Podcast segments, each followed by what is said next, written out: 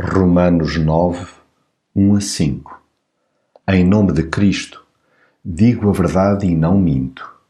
A minha consciência, com o auxílio do Espírito Santo, dá-me a certeza do que afirmo.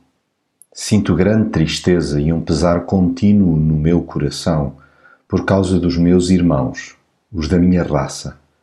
Eu até desejaria ser amaldiçoado por Deus e separado de Cristo se isso servisse para bem deles. Eles são os descendentes de Israel. Deus tomou-os como seus filhos e favoreceu-os com a sua presença gloriosa. Fez alianças com eles e deu-lhes a lei, o culto sagrado e as promessas. Eles são os descendentes dos patriarcas e Cristo, como homem, pertence a essa mesma raça. Ele que está acima de todas as coisas. Deus bendito para sempre. Amém. Desgosta-me o desprezo a que muitos dos meus compatriotas votam Deus. Não o digo envolto numa sensibilidade plástica. Entristece-me profundamente a indiferença espiritual nos tempos que correm. Sinto o aperto no coração só de pensar nas vidas que me circundam que optam por desperdiçar um relacionamento chegado com o Pai.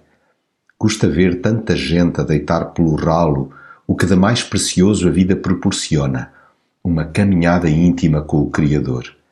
Quem me dera poder fazer algo mais para inverter a situação. Mas Deus já fez tudo e de forma absolutamente perfeita em Jesus. Aliás, Deus não tem feito outra coisa ao longo dos séculos que correr atrás dos seus. Jamais desistiu de lhes expressar o seu perfeito amor. Contudo, Cuidado com ideias pré-feitas de que já se é dele.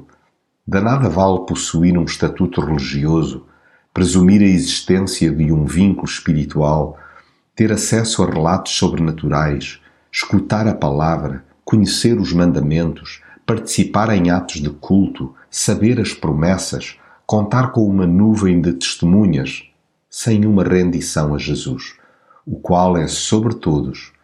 Deus bendito eternamente. Esta geração, tal como as demais, é desafiada a conhecer e seguir Jesus. Oro para que o saibamos acolher e com ele nos relacionar dia após dia.